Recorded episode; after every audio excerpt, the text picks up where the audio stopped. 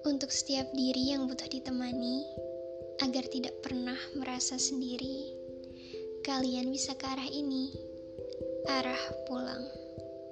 Kembali pulang ke rumah untuk merapihkan kata-kata yang dulu berserakan menjadi sebuah cerita. Cerita yang akan menemani kalian saat perjalanan menuju rumah, atau kalian yang sedang kehilangan arah.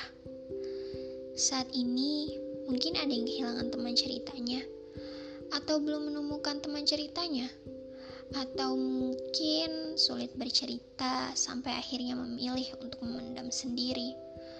Tenang, aku di sini siap untuk menemani bagi setiap diri yang butuh ditemani.